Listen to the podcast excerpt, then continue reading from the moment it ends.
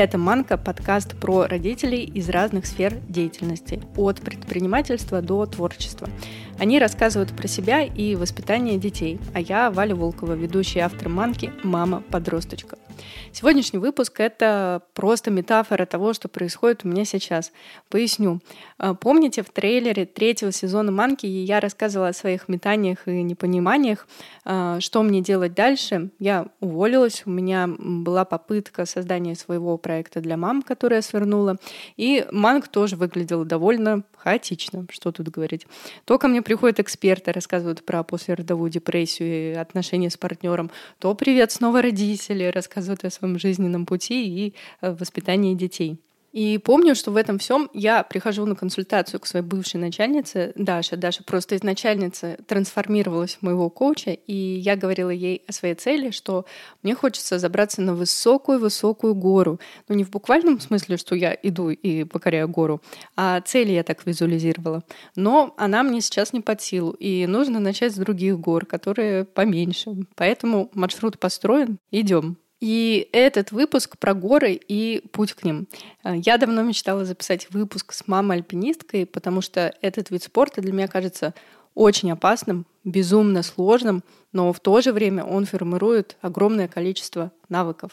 И, как я выяснила, это не всегда про достигнуть цель, а умение пережить, когда не получилось зайти на вершину, про то, что если на твоем пути встречаются сложности, это наоборот круто, и ты так получаешь больше опыта. Вот так. Как-то. Буду очень рада после того, как вы послушаете выпуск, вашей обратной связи в Телеграм-канале, в личку. Пишите, давайте вместе обмениваться впечатлениями. И слушаем Максима, сына сегодняшней гости, и вот что он говорит о своей маме. Моя мама очень активная, добрая и стрессоустойчивая. Она всегда стремится достичь новых высот. Она умеет лучше всех планировать путешествия. Давайте знакомиться. Людмила Коробешко, российская альпинистка, первая женщина в России, которая завершила проект «Семь вершин», еще и с мировым рекордом в скорости прохождения. Три раза поднималась на Эверест, дважды была на Северном и Южном полюсах. А еще Людмила – горный гид, исполнительный директор клуба «Семь вершин», автор книги «Ген высоты два ноль», «Женский взгляд» и мама Максима. Максим уже взрослый, но думаю, что нам с вами еще ценнее будет послушать опыт Людмилы, потому что мы с вами еще в процессе воспитания, а Людмила его уже прошла. Начинаем. Людмила, здравствуйте. Здравствуйте, Валя.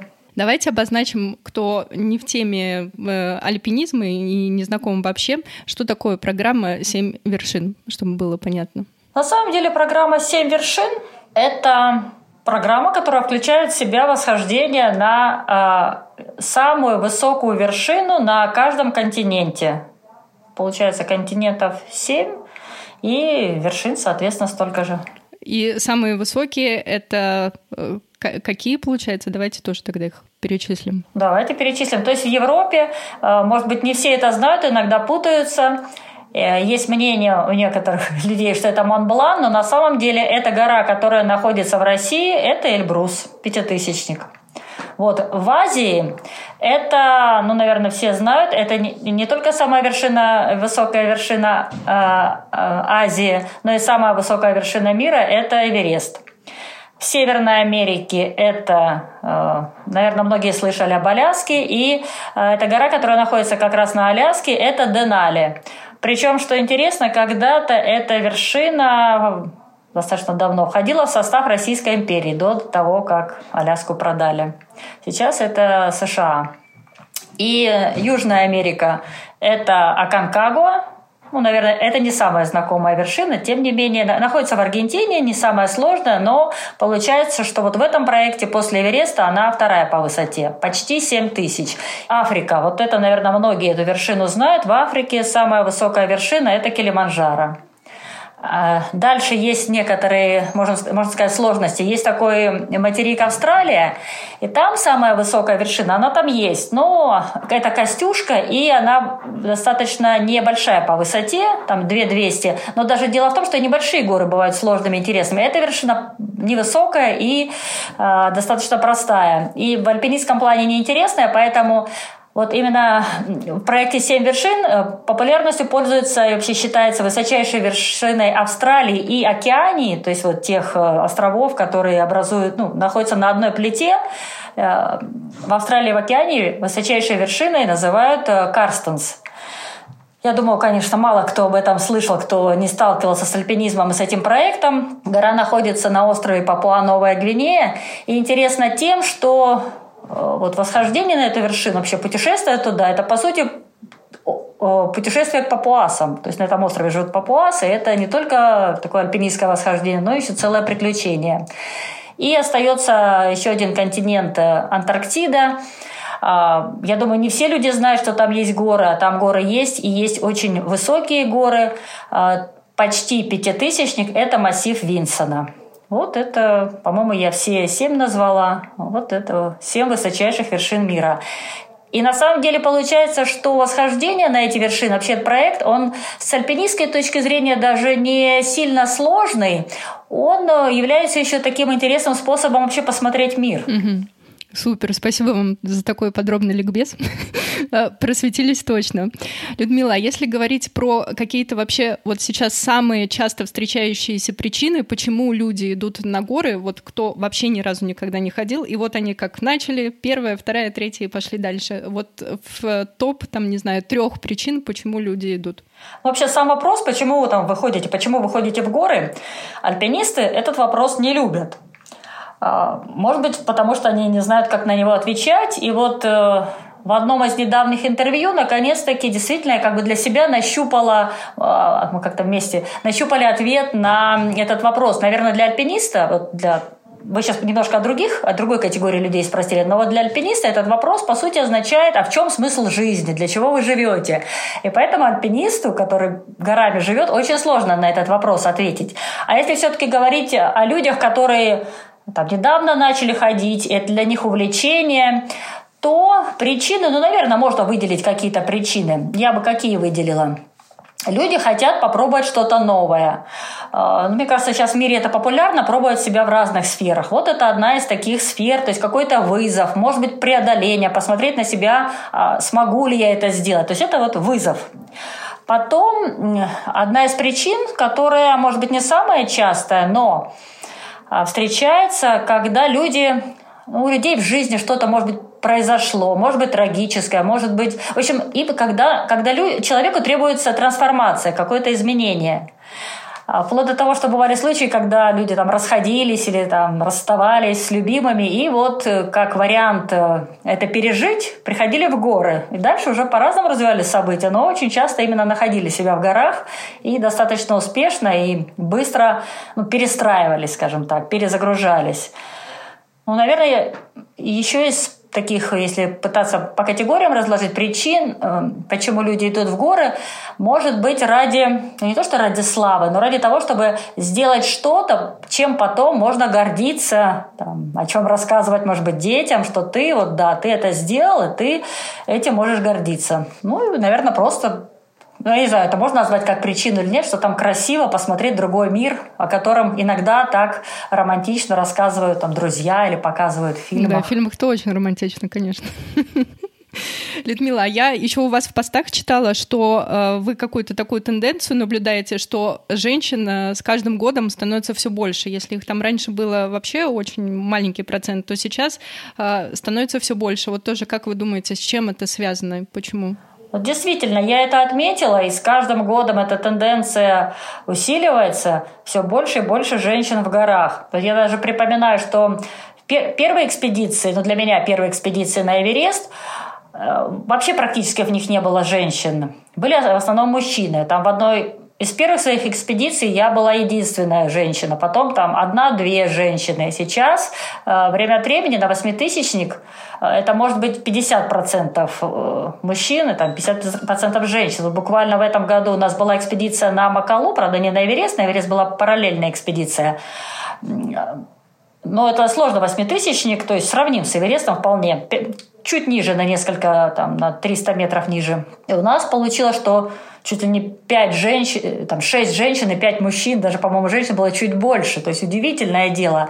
Плюс я встречаю женщин все чаще вот, э, в высотном альпинизме, куда раньше, ну, это был, наверное, практически сугубо мужской вид спорта, высотный альпинизм. Потом потихоньку там женщины стали появляться, но тоже были единицы. Сейчас...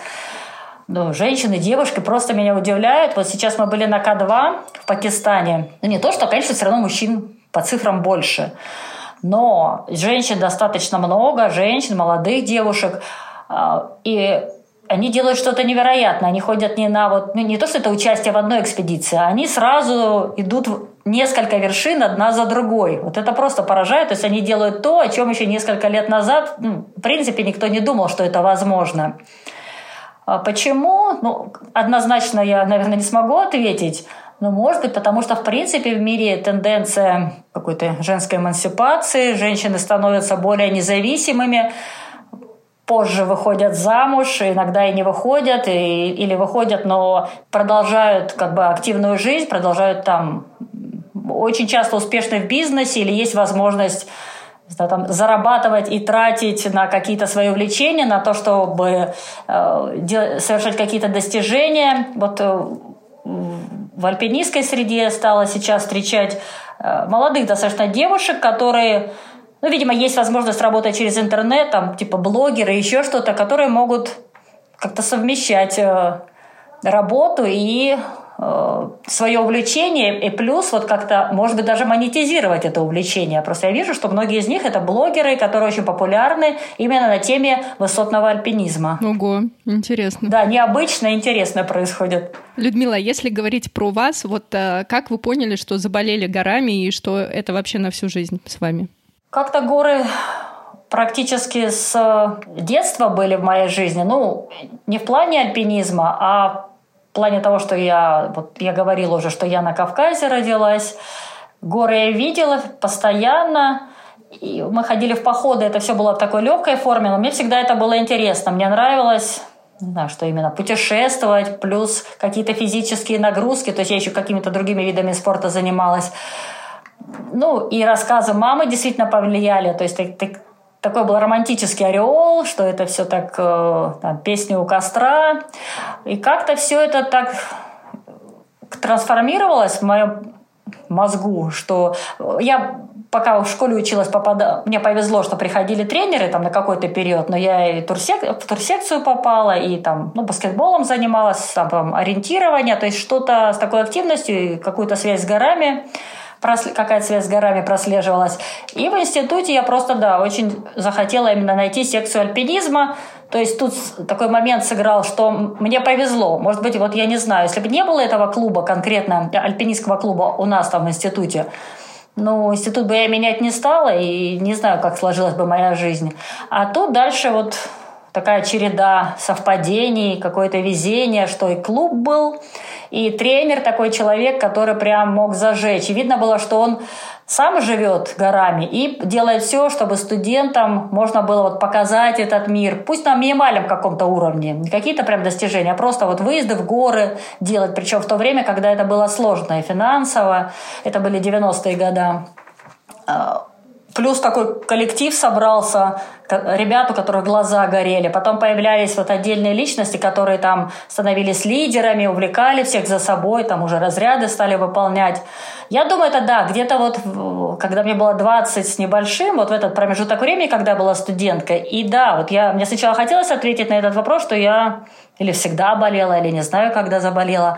А сейчас я начинаю анализировать, понимаю, что да, это где-то в этом возрасте было, потому что когда я оканчивала институт, я вот поняла достаточно четко, что, ну, надо искать работу, это понятно, но я не хочу работать где-то вот в каком-то обычном месте, там, учителем точно, хотя я преподаватель английского по специальности, или психологом, это вторая моя специальность, что я точно хочу, чтобы как-то моя жизнь, я тогда даже не думала, что работа, а хотя бы жизнь как-то была связана с альпинизмом, и поэтому я вот стала думать, вот какие-то варианты придумать. То есть сначала я, получилось, я какое-то время оставалась в институте, в секции, и пошла там работать на кафедру, то есть это был как бы в плане карьеры не роста, а какой-то даже застой. Но я понимала, что я боюсь куда-то двинуться, потому что тут секция, тут вот самое интересное, что мне, самое такое интересное происходит, то, что для меня важно.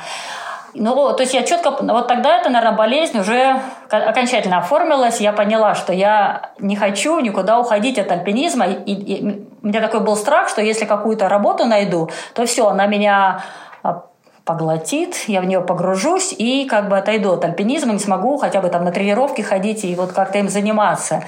И тут мне просто повезло еще в очередной раз, что я встретила человека, который вот смог создать такие условия, показать, что то, о чем я боялась мечтать, что не то, что я могу вот как-то жить, но я думала, вот в идеале я смогу как-то жить и придумать так, чтобы могла еще своим хобби заниматься, находить на это время, там, деньги. А он вот, оказывается, показал мне, что вообще-то этому можно посвятить жизнь, это может быть всем. Это хобби, работа, жизнь вместе, это реально. То есть это все можно совместить. Это вы про мужа сейчас да, говорите, да? Да, да, про Александра Абрамова. Ну здорово, как это классно, что получается вы там стоите какой-то на развилке и переживаете, что вот вам очень нравится этим заниматься, и вы там вообще стоите на распутье, что делать.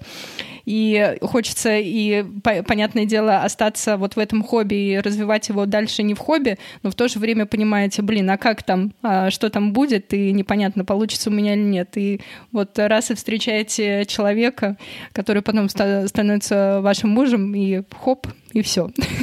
И понеслось. Дальше мы вместе и по жизни, и по работе, и в альпинизме тоже.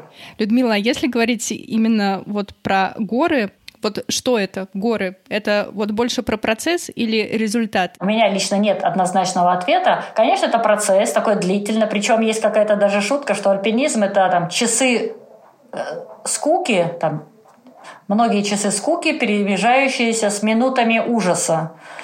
Потому что, да, это долго, ты часами идешь, это подходы, и даже когда идет само восхождение, это в основном медленно-медленно что-то ты куда-то, ну, наверх движешься. Но кроме самого процесса, то есть бывает так, что ты не достигаешь вершины. Вот если сравнить. Понятно, когда достиг вершины, все, у тебя вроде весь комплекс, то все, о чем ты мечтал, сбывается, здорово. Бывает, что ты не поднялся. И вот тут получается, что цель тоже важна, потому что если ты не достиг ее, то есть результат важен, если ты не достиг его, все равно остается осадочек. И я вижу это по нашим участникам, что иногда вот это прям даже ломает людей, особенно когда человек вот ездил в поездки, там, ходил в горы, у него все получалось, получалось, и вдруг раз на какую-то вершину не поднялся. Не все это могут пережить. То есть не все это легко могут пережить. Для кого-то это прям такая трагедия, либо он, ну там реакции могут быть разные, либо он говорит, никогда больше в горы не пойду, мне это там, а дальше уже причины разные, там, мне это не нужно, мне это стало неинтересно, там, и еще. Но это очень важно пережить этот момент. На самом деле как раз неудачи, они гораздо большему учат. И вот когда я лично, ну бывали, конечно, экспедиции, я не поднималась, я в каждом случае стараюсь достаточно долго, иногда болезненно все это анализирую. Ну, то есть, во-первых, переживаю, болезненно все равно, обычно это все равно какая-то такая неудача. И во-вторых, я пытаюсь это пережить, осмыслить, понять, почему так произошло. Ну, наверное, чтобы в дальнейшем это не повторилось, или чтобы в дальнейшем я сделала что-то иначе, чтобы уже достичь вершины, чтобы результат был положительным. А вот вы сказали, что неудачи большему учат, а вот чему тогда они учат, если говорить конкретно? Потому что если ты в хорошую погоду поднялся на гору, спустился, все отлично, ты, в принципе, горы не знаешь. Ну, у нас же обычно мы по нескольку раз на одну и ту же вершину ходим, особенно когда мы водим группы. То есть до этого ты должен несколько раз уже подняться, знать. То есть чем больше раз ты уже на эту гору сходил, тем более опытно ты для следующих ребят, которых поведешь.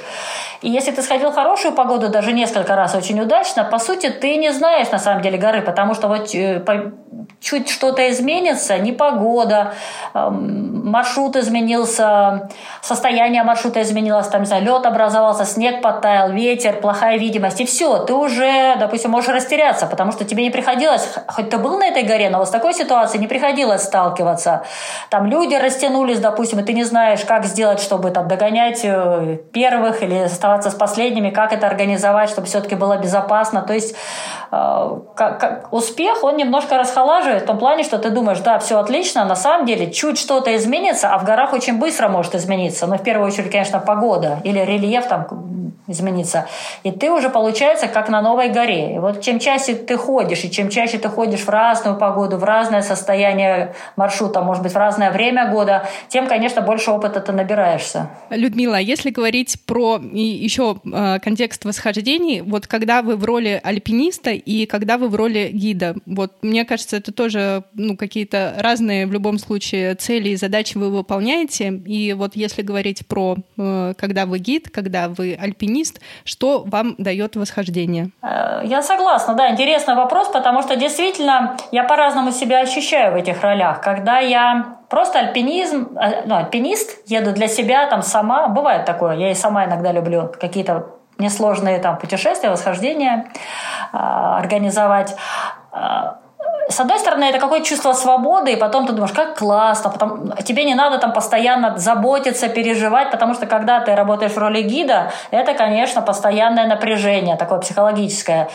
По сути, ты не можешь расслабиться. Ты двадцать четыре часа с группой, там, ты их консультируешь, отвечаешь на вопросы, идешь, там, переживаешь.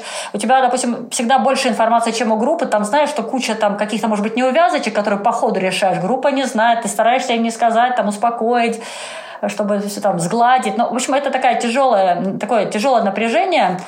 Я нашим гидам удивляюсь, которые там сезоны, бывает, отрабатывают, там десять групп подряд, особенно на Эльбрусе, потому что я вот по себе чувствую, что вот я, если с одной группой отработала, со второй подряд мне уже тяжело, вплоть до того, что бывает, я после группы уже все, стараюсь там чуть ли не телефон отключить, куда-то там на несколько дней, если есть возможность, уехать, улететь, ну или просто вернуться домой, но особо не общаться, я прям чувствую, что я устаю от общения, что мне просто надо вот как бы перезагрузиться, постараться не общаться, чтобы я смогла там восстановить энергию.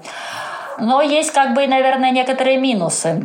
Когда я иду просто как альпинист, там, с кем-то, там, скажем так, для себя, это не работа, а именно, вот, скажем так, отдых. Из минусов тут может быть такое, что у меня чуть меньше мотивации иногда. Я об этом вот думала, что когда я иду одна или там для себя в команде, мы, конечно, там стремимся к вершине, если это восхождение, это важно, но тут немножко, может быть, расхолаживаешь, тут меньше ответственности. В конце концов, почувствовал себя плохо, но так бывает, что ты там заболел или просто у тебя сейчас нет сил. Ну, ты думаешь, ну, а что я теряю? Ну, да, вот... не смогу зайти, но в конце концов тут каких-то особых обязательств нет. Но, опять же, если нет какой-то специфической ситуации, ты можешь как бы легче развернуться. А когда ты с группой, ну, по крайней мере, я, вот я для себя сравнивала, что все-таки как руководитель понимаешь, что да, мало того, что тебя всех надо организовать, тебе надо все-таки...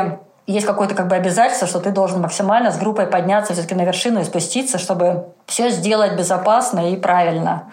Ну, то есть есть свои нюансы и отличия. Людмила, а вот если говорить про э, ваш опыт в горах, интересно, у вас было вообще очень большое количество восхождений. Вот был ли какой-то такой опыт серьезный, который вам дал действительно какую-то такую э, трансформацию и какие-то там ваши представления, он там перевернул с ног на голову, или вы там стали смотреть на вещи совсем по-другому? Вот если был такой, расскажите, поделитесь. Из некоторых минусов хождения в горы, особенно высокие горы, это то, что клетки мозга головного отмирают из-за кислородного голодания, очень многое забывается, то есть какие-то моменты расстраиваются, и ну, вот я по себе ощущаю, что с памятью все хуже и хуже. Там какие-то моменты забываются, но, слава богу, в основном плохие. Поэтому сразу вспомнить вот такое что-то э, трансформирующее, прям тяжеловато, а в то же время почти каждое восхождение это... ну, может быть, мини-трансформация. Но вот из последнего опыта можно даже назвать К два. Это экспедиция этим летом.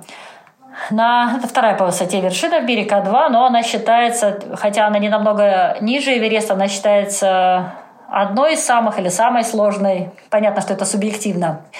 Дело в том, что ну, долгие годы, понятно, мы все в основном с Александром обсуждаем, там, будем делать, не будем, то есть мы придерживались оба такого мнения, что ну, мы не только никогда не будем организовывать, мы сами на эту вершину не собираемся, потому что были вопросы, почему мы вот рассуждали, потому что народ спрашивал, вот вы на Эверест там водите, были на Эвересте, а потихоньку вот эта тема с К два как-то появилась из-за фильмов, из-за популяризации высотных восхождений, а вот К два, типа, это же более крутая гора, вы ходили, мы такие всегда отвечали, ну и я так для себя тоже так же и думала, что нет, не ходила, я не собираюсь, мне жизнь дороже, потому что гора, ну, очень опасная. Но вот как бы жизнь так потихоньку изменилось, и сложилась такая ситуация, что да, мы не просто пошли, не случайно пошли, а организовали экспедицию.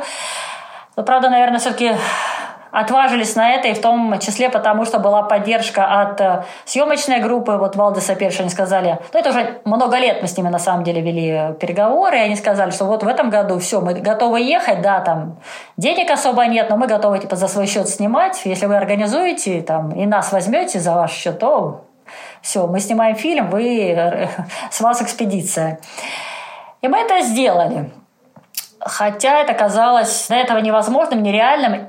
И потом, когда, вот я уже понимаю, там остается несколько месяцев до экспедиции, мы едем, я даже стараюсь об этом не думать, потому что гора, несмотря на то, что вроде как мы уже сами к этому подошли, но в голове все равно, я боюсь эту гору, она действительно страшная. Меня знакомые, причем такие не сторонние, которые, может быть, мало понимают в альпинизме, а те, кто со мной ходили, говорят, Люд, ты что, на К два все-таки едешь? Я говорю, да. Ну ладно, ты же, наверное, просто Саше будешь помогать, ты сама на вершину не пойдешь. Но я даже старалась никак не отвечать, потому что, ну, я не знала, пойду я нет, как бы по логике всей эта экспедиция должна была идти. Сама даже себе запрещала об этом думать. Думаю, ну вот, там до базового лагеря там все понятно, как мы дойдем. Ну, чуть выше поднимемся, а там посмотрим, как будет. То есть, в принципе, страх был. Даже уже потом, на самой горе, даже вот тот момент, когда мы шли с группой уже на сам штурм, там много было всего, и погода была плохая, и там нас пытались развернуть. Но все-таки мы, значит, пошли. Я вот, вот мне было страшно, думаю, лишь бы быстрее, ну, в общем, ни о чем не думать, вот как-то себя там успокаивал, все идут, я тем более руководитель, и я иду, все нормально. И даже был момент, мы к вершине подходили, и там прям вот под нами как бы, э, то есть склон поехал, то есть это была лавина, но не сверху там что-то насыпало, а вот сам склон весь поехал. Если бы это, ну, слава богу, он там остановился через полминуты, но если бы это продолжилось, это мог бы весь пласт съехать, и мы могли с этой лавиной просто там легко уйти вниз, и я думаю, боже, ну, это же ужас. То есть я тут веду людей, куда я их веду? Может, я должна их развернуть? А потом думаю, ну, мы уже почти пришли, они тоже меня не поймут, если вот мы сейчас развернемся. Для них это тоже очень важно. В общем, мы дошли, все, в принципе, нормально. И вот потом, уже когда мы вернулись из экспедиции, то есть какой, вот сейчас я чуть-чуть восстановилась, а вот где-то месяц была, ну, не только физически, я могу сказать, что я супер устала, ну, нормально все было, но было какое-то такое вообще опустошение, когда ты вроде ничего не хочешь, не то, что все плохо, но ты даже не понимаешь, чего хотеть вообще, никаких желаний нет. Ну, такое тяжелое, себя почти за волосы вытаскивало. И в то же время, вот сейчас, когда я уже, можно сказать, вот этот период прошел, ну, то есть... В очередной раз, я не скажу, что это первый раз после Эвереста что-то подобное было, когда ты понимаешь, что что-то, ну, почти что тебе казалось невозможным, и ты вот сам сделал, то есть, что в принципе как-то не банально, но возможно все. На самом деле ты можешь вот любой цели достичь, абсолютно любой, что бы ты ни поставил, если ты к ней идешь планомерно, не отворачиваешь и постепенно, то ты можешь, ну, сделать какие-то даже волшебные, невероятные вещи. Ну, вот это придает силу, это такой интересный опыт. Но я говорю, это почти каждое восхождение в какой-то степени дает вот такое. Просто К два это было, ну, прям мощно, потому что он сама вершина такая. А почти на каждом восхождении, особенно когда идет человек, и для него это первая высота, и перв... ну да, первая вершина именно такой высоты, и он преодолевает, наверняка он боится, и до этого считал это нереальным. И когда он это делает, я думаю, у многих есть такое, что они понимают, что достичь можно очень много, многого, почти всего. На К два вы в итоге взошли. Да. А как вы думаете, а почему тогда потом пришло вот это опустошение, что вам вообще ничего не хочется делать, и как вы сказали, что прям вытягивали себя из этого состояния? Почему так? Ну, во-первых, много сил было отдано, физических, моральных, там, эмоциональных. Это, конечно, потому что экспедиция была тяжелая. Но потом я для себя даже сравнивала, хотя, может быть, сравнение странное такое. Вот когда в институте ты сдавал сессию, так готовился, готовился, у тебя там каждая минута была заполнена. Потом ты все сдал, фух, и ты все понял. Ну, а все, ты вот, а чем заниматься? Ты все сделал. У вас такое не бывало, такого не бывало? Просто с вами бывало. Было, да. В маленькой степени, конечно. Я вот как-то так для себя объясняла, что когда ты все силы во что-то вложил, это сделал, это, ну, относительно резко вдруг закончилось, у тебя даже сил нет мечтать о чем-то дальше, планы строить, потому что самое там важное на данный момент ты уже сделал. Тебе еще надо придумать, наверное, следующие цели, найти силы на то, чтобы их поставить, а там уж, конечно, силы появятся их выполнить. А есть такое, получается, К2, вот вы сказали, что это вообще было чем-то неприступным и было страшно, и вы там боялись об этом даже говорить, а потом раз, цель достигнута, и вот вы первое время в каком-то опустошении, и вот приходит время, ставит новые цели. И думаешь, блин, а как теперь еще-то замахнуться? Ну, то есть, а куда это еще так надо замахнуться, если вот было вообще уже что-то просто невероятно, и было страшно, но я там это смогла, сделала, и вот теперь надо замахнуться еще выше. Вот как тогда потом замахиваться на что-то дальше и ставить какие-то другие цели? Знаете, так как уже какие-то высокие горы сходила, ну, все равно получается, что меряют как-то. Ну, можно мерить по высоте, можно по сложности, но по высоте самое простое.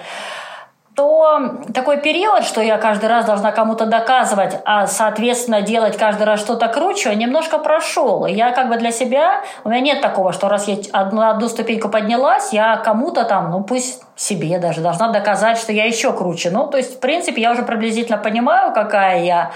И я уже понимаю, что мне не обязательно на что-то замахиваться. Я как раз вот думаю о том, что вот теперь, сделав это, у меня освободилось время для более...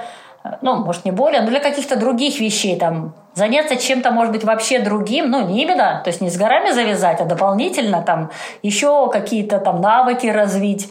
Но просто надо найти силы, потому что бывает, что ничего не хочется. Очень важно, когда есть цель, тогда действительно организм, вообще ты полностью мобилизуешься, и тебе как бы легче что-то двигаться по жизни, потому что у тебя есть цель. А когда нет цели, как-то все немножко плывет, потому что все в итоге выстраивается вокруг цели. Ну, то есть проблем с тем, что мне надо придумать что-то более крутое, у меня нет. У меня такой задачи нет. Я понимаю, что мне... Просто есть действительно люди, вот я вас понимаю, потому что есть, не могу сказать, что их много, но немало, которые... Ну, допустим, ходят с нами, потом там ходят постепенно, поднимая высоту, потом предлагаешь им, а давай вот туда поедем. Он говорит, ну, это же гора ниже, мне нужно выше. Да, я тоже это понимаю, но у меня этот период, да его особо и не было. Мне нравятся и простые поездки ездить, где там...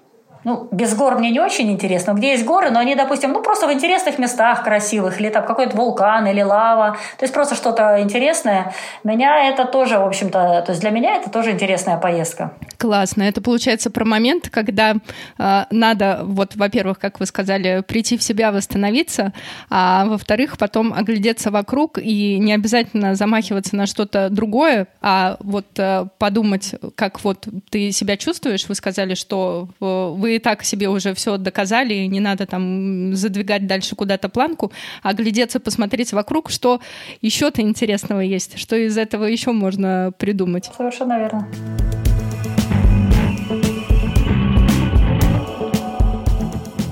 Давайте тогда теперь поговорим про вашу книгу «Ген высоты два ноль. Женский взгляд». Вот расскажите про нее и что вообще она для вас значит, и э, что вам важно было донести в этой книге. Ну, я не могу сказать, я особо не мечтала написать книгу, хотя в мозгу, ну или как бы не верила в то, что ну как, а о чем мне писать? Не какой-то же я сверхчеловек. А, но в то же время где-то в мозгу было такое, что я как бы там записывала, а там, в юности я вела дневник, то есть свою жизнь как-то записывала, и мне бы как бы со стороны интересно было, вот, а как бы я это событие описала, это, то есть даже были попытки писать какие-то короткие рассказы о там, восхождениях, но это были больше отчеты. Но когда мне казалось какое-то важное событие, я старалась там оформить это в виде рассказа, публиковала на маунтин точка ру. Затем, так как мы стараемся о наших поездках писать, в принципе, на нашем сайте, мы пишем, понятно, новости передаем, но это новости, но иногда пишем такие рассказы, отчеты о восхождениях. Такие отрывочные моменты были, и мне было интересно писать, но какого-то писательского там прям дара особо не было. Но тут вот последние годы так сложилось, что да, мы, можно сказать, сотрудничаем с Эксмо, они там ездят, ну, часть их сотрудников ездит с нами в какие-то поездки, поэтому мы стали ближе общаться. И так как действительно интересна эта тема стала, плюс людям, наверное, эта тема восхождения, альпинизма интересна, но, может быть, она мало освещена. Они предложили Александру Абрамову написать книгу, в общем, то, что он и сделал. А затем Нет, мне там Александр, конечно, и не только Александр, и знакомые, там некоторые говорят: Люда, ну ты что, у тебя там столько поездок, приключений, ты должна написать книгу, пиши. Но я как-то так отмахивалась и серьезно к этому не относилась. То есть вряд ли бы я вот сама села и написала.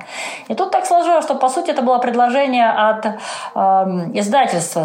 Что они сказали, что да, вот они видят, что им кажется, что это будет тема интересная, именно о женщинах в альпинизме. То есть это не то, что была тема такая, что вот о себе напишите, а вообще вот хотелось бы рассказать о женском альпинизме. И я не одна писала книгу, мне помогала Анна Рыбакова. Причем интересно, что это девушка, которая с нами, ну, мы там лет двадцать знакомы, она и в горы с нами ездила. И мы постарались в этой книге, ну, понятно, что да, основная была канва, потому что мы долго думали, о чем писать, вот, ну, просто мою биографию.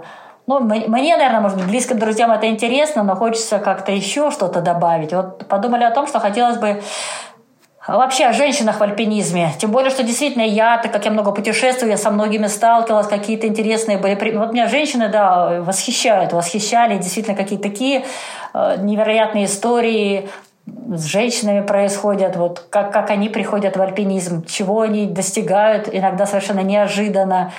Когда там... Ну, действительно, у меня много получалось историй о таких женщинах, то есть, с которыми я лично сталкивалась, когда там приходит девушка, у которой практически нет альпинистского опыта, она говорит: ну, я вот на Эльбрусе была, но я хочу на Эверест. И так вроде бы по всей логике, по, даже по нашим принципам, ну, надо сказать нет. А потом вот дальше так события развиваются, что мы в итоге говорим «да», и дальше события развиваются. Она становится самой молодой там россиянкой на Эвересте. Ну и очень много разных других историй, не менее интересных. Ну, конечно, как бы канва получилась все равно, это о себе, по крайней мере, с этого начинается, и моя биография, но мы постарались это добавить, дополнить историями других женщин, что-то из вообще из, так сказать, классики советского, российского альпинизма и что-то вот из личного опыта. Ну, постарались, чтобы книга была такая более-менее живая. Если говорить, что она для вас значит, может быть, она тоже как-то повлияла на вас в процессе ее там написания? Есть ли какие-то такие вещи? Во-первых, я многое вспомнила. Я вот говорила, что да, забыла. Когда ты начинаешь вот там вспоминать, стараться это оформить, ты вдруг вспоминаешь какие-то моменты, может быть, теперь на, и, на, иначе на них смотришь. Действительно, какой-то анализ своей же жизни получается. Ты еще раз вот в своей книге переживаешь свою жизнь, может быть, уже с большим опытом, и это интересно. По сути, смотришь на себя со стороны. Мы, да, еще в книгу мы включили небольшие рассказы других участников, как бы что-то обо мне, может быть, вообще об альпинизме. И мужчин, и женщин, в основном, как ни странно, мужчин. Все равно больше, наверное, мужчин с нами ездила. И тоже было интересно читать, ну, мы просили прислать их, их как бы вот эти рассказики или вставки. Это тоже было очень здорово, интересно. Во-первых, какие-то люди, с которыми давно не общался, как бы возобновили, мы опять возобновили это общение. Ну, во-вторых, было интересно, что вот одну и ту же ситуацию, оказывается, мы видели с разных сторон. Вот, допустим, ситуация на Денали, когда там, да, у меня был отек мозга, я там практически при смерти была, но я вот так это все помню. А вот Паша Нургалиев, который там, можно сказать, меня спас, и он и, вот, написал, но когда он написал, я читаю, говорю, ну, мне кажется, не так было, а я вот иначе помню. Ну, интересно все это, да, что ты проживаешь эту ситуацию, но с другой стороны, стороны. Очень многое вспомнилось, опять возобновились контакты какие-то старые. Ну, такое переживание, переосмысливание своей жизни в какой-то степени. Но у меня еще, может быть, такая странноватая реакция, все равно, я, я не знаю, это скромность или это, ну, я не знаю, может быть, это что-то другое. Когда говорят, о, ты книгу написал. Ну, то есть я, как бы, мне говорят, ну, слушай, Люда, теперь там почаще публикуй, там, про книгу, ты же написала, или, или что-то такое спрашивают, или говорят, ой, книга. Я говорю, ну, там, да, книга. Мне уже муж сказал, Люда, ну, хватит там скромничать и как-то это замалчивать. Ну, ты много знаешь людей, которые написали книгу? Я говорю, ну, знаю, не так, чтобы много, но сейчас что-то многие люди начали писать. Ну, тем не менее, давай, типа, ты крутая. Ну, как-то меня подбодрил, сказал, не, не смущайся этого, да, ты, ты написала книгу, у тебя было о чем писать, так что, типа, типа, все нормально, ты должна этим гордиться. Ну, я так потихоньку думаю, ну, наверное, да. То есть это процесс какой-то, как при, принять и порадоваться действительно своему достижению, что, ну, это же важно. Да, вот, как ни странно, мне это иногда сложно. Людмила, давайте перейдем ко второй части нашего выпуска. Это про родительство. Я э, у вас немного интервью нашла по поводу э, вашего сына Максима, но я так понимаю, что он прям вообще уже взрослый. И то, что вот вы описывали, что э, вы вначале тоже брали его на какие-то горы, э, когда он подрос, и тоже хотели приобщить э, его к горам, но не сложилось. И вот расскажите про это. Знаете, я не то чтобы хотела привить ему что-то, я хотела, чтобы он пошел по этому же пути, стал там альпинист, и альпинистом. Но, наверное, я просто другого особо ничего не знала. То есть, чтобы... Ну, мне, конечно, хотелось с ним разде... ну, как, разделить какие-то радости, показать то, что мне интересно, потому что раз мне это интересно, я думаю, значит, и другому человеку, тем более родному сыну, это должно быть интересно. Поэтому я вот пыталась... Ну, это как бы форма общения такая, которая доступна мне, потому что я этим живу, соответственно, вот я могу сыну показать, наверное, поделиться тем, чем э, с, сама живу. И, ну, плюс это как бы возможность провести больше времени, потому что на самом деле я, э, ну, все-таки достаточно мало времени с, с Максимом проводила из-за поездок, и получилось так, что бабушка согласилась помогать с радостью, получилось у нее это единственный внук. И в какой-то момент мне уже самой стало не хватать общения с Максимом. Мне уже казалось, что бабушка, может быть, немножко не так его воспитывает. Ну, не будем же мы ссориться. Ну, даже бывали какие-то такие конфликты. И вот, по крайней мере, в поездках, мне казалось, мы можем вот именно общаться там, ну, где-то один на один, где-то вот в семейном кругу. И я помню, это, наверное, Максиму было лет одиннадцать, ну, до этого тоже, наверное, что-то было. Но мы, вот мне пришла такая идея, что мы попробуем какие-то такие семейные поездки организовывать. У Саши еще есть дети от первого брака, и мы, в принципе, общаемся. И мы тогда взяли, дочка вот тогда уже, наверное, не смогла поехать, может быть, куда-то уехала, его старшего сына. И вот вчетвером, как бы два мальчика, Максиму одиннадцать, Денису, наверное, четырнадцать, и мы с Сашей. Я такую прям продумала план поездки, там тогда это было достаточно просто, поездки по Европе. И мы на три месяца уехали. Ну и, конечно же, просто поездка, я, ну, мне казалась неинтересной. Конечно же, в эту поездку там какие-то восхождения включила. Несложные, но такие доступные для детей. И мне казалось, это как-то разнообразит, вообще это придаст смысл поездки, ну, это для меня так. И у нас там были такие несложные восхождения там, на высшую точку Германии, по-моему. Это совсем простая, туда канатная дорога ведет. Потом мы были в Шамани, в Альпах. А, мы еще заехали в Доломиты, и получилось вот как раз такое у нас восхождение получилось, можно сказать, первое для Максима, по крайней мере, наверное, Дениса, Саша уже раньше брал, восхождение на Мармаладу, такое оно немножко уже техническое, там, по-моему, с кошками, где-то с веревками, такая виаферата. Я помню, мы спустились, такие уставшие, Максим был просто уже никакой. И мы такие сказали: Максим, ну все, ты стал альпинистом, это вот твое первое восхождение, вот твое посвящение, теперь ты стал настоящим мужчиной, даже папа сказал. Я даже помню, фоточки остались. Ну, он так, в принципе, он был горд, что он сходил, хотя видно было, что очень устал, там все устали. И мне вообще это понравилась такая идея. Я потом на следующий год такое что-то пыталась тоже сделать, организовать, ну, тоже с несложными какими-то восхождениями. Ну, и как-то, мне казалось, мы можем хотя бы вот втроем, семьей э, больше общаться, плюс показывать сыну, ну, вот то, что нас интересует. И был еще период, тоже я понимала, что он... Ну, для меня классный, он быстротечный, потому что дети, ну, это банально, но очень быстро растут, просто не замечаешь. И вот я для себя придумала, у меня и время, возможность появилась. И как раз вот когда... Я часто в поездки уезжаю, но все-таки не в свои, в какие-то поездки брать Максима. Но с группами все-таки это неправильно брать членов своей семьи. И я вот на его каникулы, когда он уже был в восьмом, девятом, десятом классе, сама придумала такие короткие поездки именно в те места, на те вершины, которые мне когда-то понравились, запомнились, и которыми бы я хотела с ним поделиться. Вот мы с ним на Олимп съездили в Греции. И, да, ну, то есть мы сходили на вершину, но его действительно так сильно не, не вдохновляло, но зато ему там другие моменты нравились, допустим, греческий язык. То есть это было такое вроде, с одной стороны, восхождение, чуть-чуть альпинизма, путешествия, плюс какие-то там интересные моменты, которые самому ребенку нравятся. Ну да, то есть я это поняла, как бы, ну, я увидела, что я, он мне говорил: ну, мама, ну, это же скучно, вот мы идем целый день, и что? Вот идем, ну, даже зашли, и что? И мне трудно было ему объяснить, что, потому что для меня объяснение как бы не требовалось, я это не могла объяснить словами.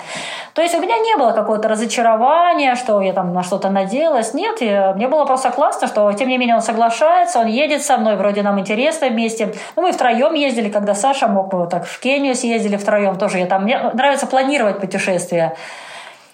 Он, правда, тогда, вот, когда мы шли на штурм, было очень холодно, и Максим там чуть не развернулся. Но мы его с папой как-то уговорили. Ну и потом было здорово, все равно я видела, конечно же, он радуется, что он смог подняться. То есть момент, наверное, когда достигаешь вершины, он ну, всем приятен, потому что там, наверное, ты не сдался, понимаешь, что ты сделал то, что было тяжело. Угу. Ну и плюс общение с вами, потому что у вас очень разъездной характер. Да, даже больше это воспринимала как возможность такого интенсивного общения в очень интересной среде. Мне кажется, все получилось. А если говорить про какой-то сложный период именно вашей коммуникации, ваших взаимоотношениях, вот с чем вы сталкивались и что было сложно? Ну, каких-то вот прям серьезных каких-то конфликтов, что мы там прям ссорились с ним, в общем-то, не было. Потому что, ну, я никогда, ну, может быть, там, мне так кажется, что я никогда не настаивала, чтобы он именно как-то вот так делал, как он не хочет, а вот как я считаю нужным, потому что, ну, в принципе, я понимаю, что это достаточно, ну, сейчас достаточно взрослый человек, но что это личность, которая, ну, там, может иметь другое мнение, поэтому прям каких-то тяжелых таких серьезных конфликтов у нас и не было никогда. Может быть, не было, правда, вот таких близких-близких доверительных отношений, чтобы я прям все о нем знала. Такого тоже не было. Может быть, как раз потому, что и конфликтов не было. В принципе, конфликты – это в том числе и возможность поближе узнать друг друга иногда. Или надо пройти через эту стадию конфликтов. Вот получается, когда э, вы поняли, что он э, как-то не разделяет э, ваше увлечение и ваш, там, не знаю, весь смысл жизни, что горы, э, вот на, на этой почве тоже не было каких-то вот там переживаний, мыслей, что вот вы ему показали, насколько там интересен мы, мир и насколько можно к нему э, подходить, а он, получается, это как-то не принял и пошел по своей дороге. Мне, наверное, было немножко грустно, конечно, от этого. И грустно, ну, даже, может быть, немножко переживала, что вот он как-то, мне казалось, в принципе, спорту мало внимания уделяет. Ну, ладно, не альпинизм, но какое-то общее поддержание, там, физической формы. Ну, то есть я все надеялась, что он найдет себя, там, какую-то секцию выберет. Но в итоге он никогда не тяготел к спорту. И там, да, вот на плавание как бы предложили, он ходил. Там большой теннис, там, кстати, Саше нравился, поэтому я старалась тоже там летом, когда он в Пятигорск уезжал, там, чтобы находить тренера, чтобы занимались с ним. В принципе, он играл, ему нравилось. Лыжи мы старались ему показать, то есть что-то близкое к тому, что нам нравится, а лыжи вообще, ну, горные лыжи, я имею в виду. Мы сами там на горных лыжах с удовольствием катаемся, отправляли его в лагеря, сами с ним катались, и вот это у него хорошо получалось, то есть ему видно, что ему нравилось. Ну, правда, потом это не стало увлечением, но, мне кажется, не всегда надо привить увлечение, главное там показать возможности, а что ребенок выберет. Но вот то, что, да, он как бы в спорте, ну, не пошел... хотя бы ну, не, не принял это в жизнь, как вот ежедневное что-то, это меня, ну, может, и до сих пор расстраивает. Мне кажется, кроме всего прочего, спорт, он еще дисциплинирует. Вот я, если я там несколько дней, там, не знаю, зарядку не буду делать и ничем не буду заниматься такими физическими нагрузками, я прям, я прям, мне кажется, что я прям как бы расползаюсь. Я прям никакая. Поэтому я вообще не понимаю, как люди могут ну, совсем ничем не заниматься. Я начинаю переживать по этому поводу. Это мой сын. Думаю, ну как, он же должен... как-то держать себя в форме. А вот если говорить про то, вот каким вы сейчас ощущаете вот это родительство, когда он уже вырос, и не надо уже, получается, воспитывать, он там сам по себе, вот по каким-то чувствам, мыслям, ощущениям, вот какое оно родительство, когда уже человек вообще вырос? Ну да, я сначала переживала, как он там сам будет жить. А на удивление, то есть... там пыталась как-то контролировать, как мне казалось, подсказывать, как он должен там каждый день, какой должен быть распорядок дня. Но я смотрю, он справляется, думаю, ну да, мне, может быть, казалось, что надо как-то иначе, но вот он живет так, и при этом, ну, достаточно успешно. Значит, можно жить и не так, как я представляю правильным, а так, как он представляет правильным, раз в итоге он, в принципе, нормально все делает, он хорошо отучился, с отличием уже окончил, там, три года просто обучения, и в итоге нашел работу, причем относительно быстро, в чужой стране, и прям такую, о которой мечтал. Очень жалко. Я просто вот когда рассказывала, я помню вот эти годы, там три последних, когда он учился в школе, я прям, вот прям почувствовала, что вот сейчас это время пробежит. Надо прям ловить его, ловить. И вот я прям рада, что я придумала вот эти поездки по... на каникулах, что он согласился, в конце концов, он взрослой уже паре, и тогда уже был, мог бы отказаться, но нет, он как бы с удовольствием согласился. И вот что это удалось, потому что у меня остались очень яркие воспоминания, мне кажется, ну, мне это что-то дало, ему тоже. Я прямо помню, как я чувствовала, что надо успеть, потому что я уже тогда как-то понимала, что сейчас это все пролетит. И, ну, тогда еще не было речи, что он уедет, но я понимала, что он в любом случае вырастет, возможно, будет жить самостоятельно. То есть это где-то за четыре года вы так поймали себя на том, что хочется больше проводить времени, и потому что вот-вот, и все, и выпорхнет из гнезда. Так и есть. четыре года. Здорово. Вот у меня сейчас сын в седьмом классе, и вот он сейчас вернулся с лагеря, и я смотрю на него и думаю, блин, господи, какой ты взрослый.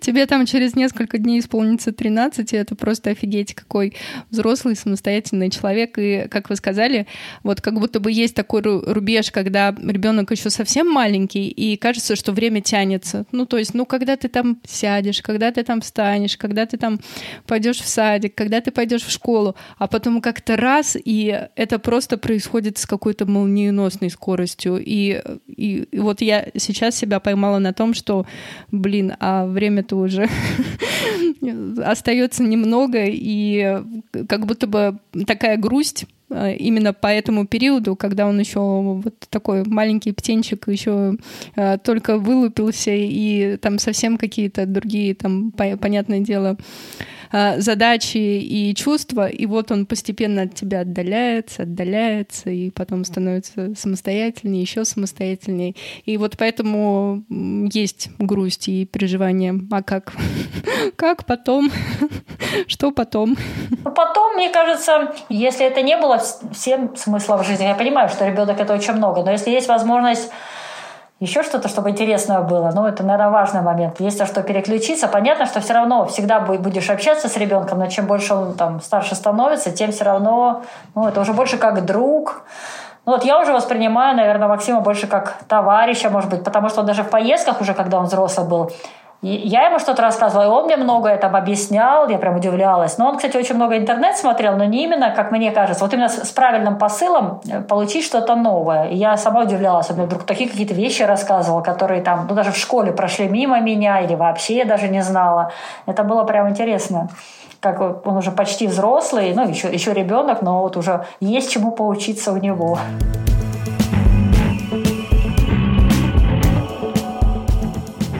Людмила, мы подошли к рубрике «Маночная копилка», которая потом выходит в Телеграме, и в ней гости делятся какими-то своими рекомендациями, советами для слушателей. Естественно, у вас я хочу спросить про то, что вообще можно почитать, посмотреть, кто хочет узнать побольше о мире альпинизма. Ну, книг, наверное, много. Ну, вот так из того, что сейчас приходит на ум, но из российских авторов, вот, наверное, даже одна из самых известных, это «Категория трудностей» Шатаева. Ну, кстати, там, я не знаю, вы слышали, нет, его жена Эльвира Шатаева, ну, такой был известный момент, что это была женская команда, создана в семидесятые годы, и они ходили, ну, достаточно серьезные, сложные восхождения на Кавказе, на Памире, именно женской командой.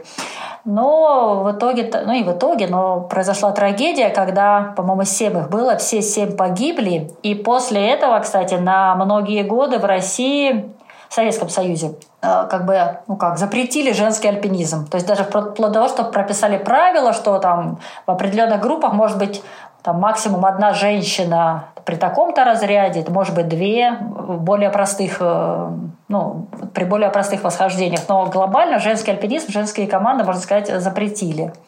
И вот это ее муж написал эту книгу, и, ну, там много о чем, но в том числе и о вот этой трагедии. Из книг, там, в том числе на русском языке, это книга Букреева «Восхождение». Но это как раз в какой-то степени ответ на книгу Кракаура, тоже интересная книга, «В разреженном воздухе». Более того, есть и фильмы, даже не один на эту тему. Один из фильмов — это «Эверест», он вышел в две тысячи пятнадцатом году. Это как раз вот вокруг ситуации, которая была в, девяносто шестом, в тысяча девятьсот девяносто шестом году на Эвересте, когда достаточно много людей погибло. И вот тоже разные люди с разных точек зрения, вот как бы это описывают. Кракаур, это американский, по-моему, журналист был, он поехал в эту экспедицию, он описывает, ну и попал, понятно, понятно, никто не ожидал бы эту трагедию, и как бы глазами очевидца, оно достаточно художественно все это описывает, но он в какой-то степени, можно сказать, обвинял Букреева. Букреев, он, э, ну, как российский, советский, казахский альпинист, и в той экспедиции он был, выполнял роль, ну, скажем так, помощника гида, и там, по, по мнению Кракаура, автора вот этой книги «В разреженном воздухе», он там, может быть, неправильно делал, хотя э, благодаря Букрееву был, он лично спас трех или четырех человек, ну, лично вынеся их, по сути, на себе вот в этот ураган. И, в общем, в ответ на это в какой-то степени обвинение, можно сказать, он через несколько лет написал книгу «Восхождение», и также фильм рекомендую посмотреть. Причем, по-моему, был фильм вот в девяностых, в конце девяностых вышел, не помню точно, как называется, а вот более новая версия – это «Эверест» пятнадцатого года. А вот есть такая книжка «Три чашки чая», и где-то она мне в рекомендациях попалась. А потом получилось, что как раз пошла тема Пакистана, потому что это как раз события, которые описываются, произошедшие под К два, когда там в девяносто шестом году спускались альпинисты, и мне ее порекомендовали, вот я стала читать, погружаться в эту атмосферу, а когда я получила, что вот мне как раз было интересно съездить в Пакистан, все это посмотреть, и получилось, что вскоре после прочтения этой книги я поехала, то есть интересно было вот сравнить, что описывает автор, посмотреть те места. Еще книжка, но она редкая, просто получилось, что мы были на восхождении на Чо-Ойю, и как раз мне одна из участниц сказала, что есть такая книга Герберт Тихий, Чо-Ойю, Чо-Ойю, это гора, «Милость богов», как раз про первое восхождение на Чо-Ойю. Ну, если человек далек от альпинизма, не знаю, может быть, ему будет интересно почитать, потому что там и Непал описывается. Тогда можно было подняться на вот эту вершину со стороны Непала. Сейчас граница закрыта, и только там со стороны Тибета можно было. Ну, тоже интересно, достаточно легким языком написано. Ну, понятно, что один из таких самых известных альпинистов – это Рейнхольд Месснер. И многие его книги интересные, ну, они в смысле все интересные, но многие его книги переведены на русский язык. Вот есть «Хрустальный горизонт», ну, я думаю, есть и другие книги. Вот. Вот сейчас мы были в экспедиции, я эту книгу никак не прочитаю, но, наверное, я и сама хочу прочитать, и порекомендовать могу. Это «Тенсинг Норгей. Тигр снегов». У нас как раз один парень ее читал и так говорит. И так интересно, там в том числе описывается и Катманду, ну вот тех времен пятидесятых годов. Просто интересно, мы сами часто ездим в Катманду, многие экспедиции стартуют оттуда. И вот когда ты встречаешь описание этих мест, но как они выглядели, что там происходило пятьдесят-шестьдесят лет назад. Спасибо, забираем. А если говорить, что посмотреть еще? Ну, фильм «Эверест», я сказала. Фильм советских времен еще «Вертикаль», там, где Высоцкий играет. Ну, это вообще классика. Опять же, наши фильмы, можно сказать, «Ген высоты». Не знаю, вы видели этот или слышали о фильме «Ген высоты»? Я смотрела, да. А даже смотрели? Это про Эверест, но это уже вот в шестнадцатом году снят фильм. Но мне кажется, он снят... Ну, во-первых, действительно, все вот... Как бы он не совсем художественный, я даже не знаю, как он называется. Ну, доку- документальный, но... да. Но при этом там действительно описывается, вот если люди спрашивают, а что там в горах, а как это, зачем вы ходите, но в какой-то степени он дает ответы. Там очень четко все прямо описывается, показана экспедиция, как она проходит день за днем, но при этом с какой-то динамикой, чтобы совсем скучно не было, с какими-то историческими отсылками. Вот, так что рекомендую посмотреть, тем более он трехсерийный, его можно как сериал смотреть. Есть еще, ну не то что продолжение, на самом деле еще снимали фильм, но немножко в другом ракурсе. «Человек, который всегда хотел большего», это тоже эр дэ-студия, это про одного нашего участника, но просто там, там есть Эверест, там есть Манаслу, там есть Охас, это высочайший вулкан в мире, в Чили находится, ну то есть там в основном экспедиции. Тоже представление вот как раз о вот этих поездках по семи вершинам или вот по горам, как сейчас вот современные экспедиции строятся. Тоже пытаются дать ответ, зачем люди ходят. Причем это герою, ему на тот момент должно было исполниться шестьдесят, и он себе поставил цель. Он до этого альпинизмом не занимался. Он поставил себе цель к шестидесяти годам подняться на Эверест. И вот это как бы процесс. Там, ну, мы придумали ему программу, какие горы, как надо подготовиться, на какие вершины подняться, чтобы более-менее подготовиться к Эвересту. Он вот выполняет эту программу и в дальнейшем, да, успешно поднимается на Эверест. Ну, есть фильм «Семь лет в Тибете», но он такой больше художественный, там, конечно, не совсем о горах, но присутствуют горы, и он такой именно художественный, то есть он такой легкий, не совсем про, даже не про альпинизм, а именно там, про Тибет, что очень интересно. Но из того, что я, не то, что я могу рекомендовать, но что мне запомнилось, кстати, книга есть «Прикасаясь к пустоте», это Джо Симпсон, по-моему, это де, дело происходит в Перу. Два альпиниста идут, на два товарища идут на восхождение, один из них там падает, в общем, они повисают на веревке, и в итоге одному из них, ну, чтобы они там либо оба умрут, либо как-то, чтобы спастись, обрезает веревку. Ну и вот там дальше там очень интересная история, как все это развивается. Мне еще почему интересно, во-первых, эта книга по многим моментам, потому что как раз, когда вот этот, по этой книге решили сделать фильм, и он как бы об этом вот... Ну, новости были, он как раз... А, его как раз перевели и привезли в Россию. Вот приблизительно в это же время я с экспедицией, ну, с, не то, что с экспедицией, с группой, мы были в Перу, и как раз нам показывали эти места. Говорят, а вот это как раз место, это кордильера Уайвуш. А, ну, это в северной части Перу. Как раз мы ходили трекингом, там, путешествовали в тех местах, где происходили эти события. Ну, и, и такой есть из, и, известный, наверное, фильм «Вертикальный предел». Мне кажется, даже потом вы, выполня, э, сделали фильм «Вертикальный беспредел», уже типа пародии. Это про К два. Я сама, честно говоря, хочу пересмотреть. Я смотрела очень давно, когда я про К два даже не думала. Но и тогда было понятно, что там куча спецэффектов и куча нереальных вещей. Но, тем не менее... Э, Ну, это так немножко для развлечения. Посмотреть можно. Конечно, многое там нереально. Какие они прыжки делают, как там динамитом взрывают. Этого нет. Ну, так экшен, красивые виды. Ради этого можно посмотреть. И вот один из последних фильмов я смотрела, по-моему, если не ошибаюсь, это книг, э, фильм «Альпинист». Но он такой специфический. Он, как, он, можно сказать, документально. Он как бы вот снима, снимает про парня, который ходит... Потрясающие маршруты без страховки, это, конечно, очень странно. Причем это не актеры играют, это, получается, документальный фильм. И вот как раз снимают, и ну, иногда это прям даже подташнивать начинает, вот, или я не знаю, какое чувство, когда ты смотришь, понимаешь, как это без страховки ужасно. Расскажите, в чем ваша родительская сила? Да я не знаю, есть ли у меня родительская сила вообще, потому что... Ну, сейчас я этот момент пережила. На самом деле был такой период в жизни, когда я прям, у меня какой-то такой комплекс был. Мне прям казалось, что я, вот я корила себя за то, что мало времени вот, там, из-за поездок, из-за работы уделяю сыну. И вот, я говорю, был комплекс. А, а потом, когда я поняла, что я готова выделить это время... Ну, мне бы надо было отодвинуть бабушку, которая к нему очень прикипела, и я понимала, что я не могу ее оторвать, для нее это смысл жизни. Но сама совсем быть в стороне не могу. Ну, в общем, была такая какая-то... Может, это был больше внутренний конфликт. Ну, как бы вот удалось это преодолеть. Может быть, со стороны, я с подругами общалась, с друзьями. То есть я поняла, что я, может быть, не одинока, что многие там переживают. Может быть, не обязательно такие же, но... другого плана проблемы там, в отношениях с детьми, может быть, с родителями.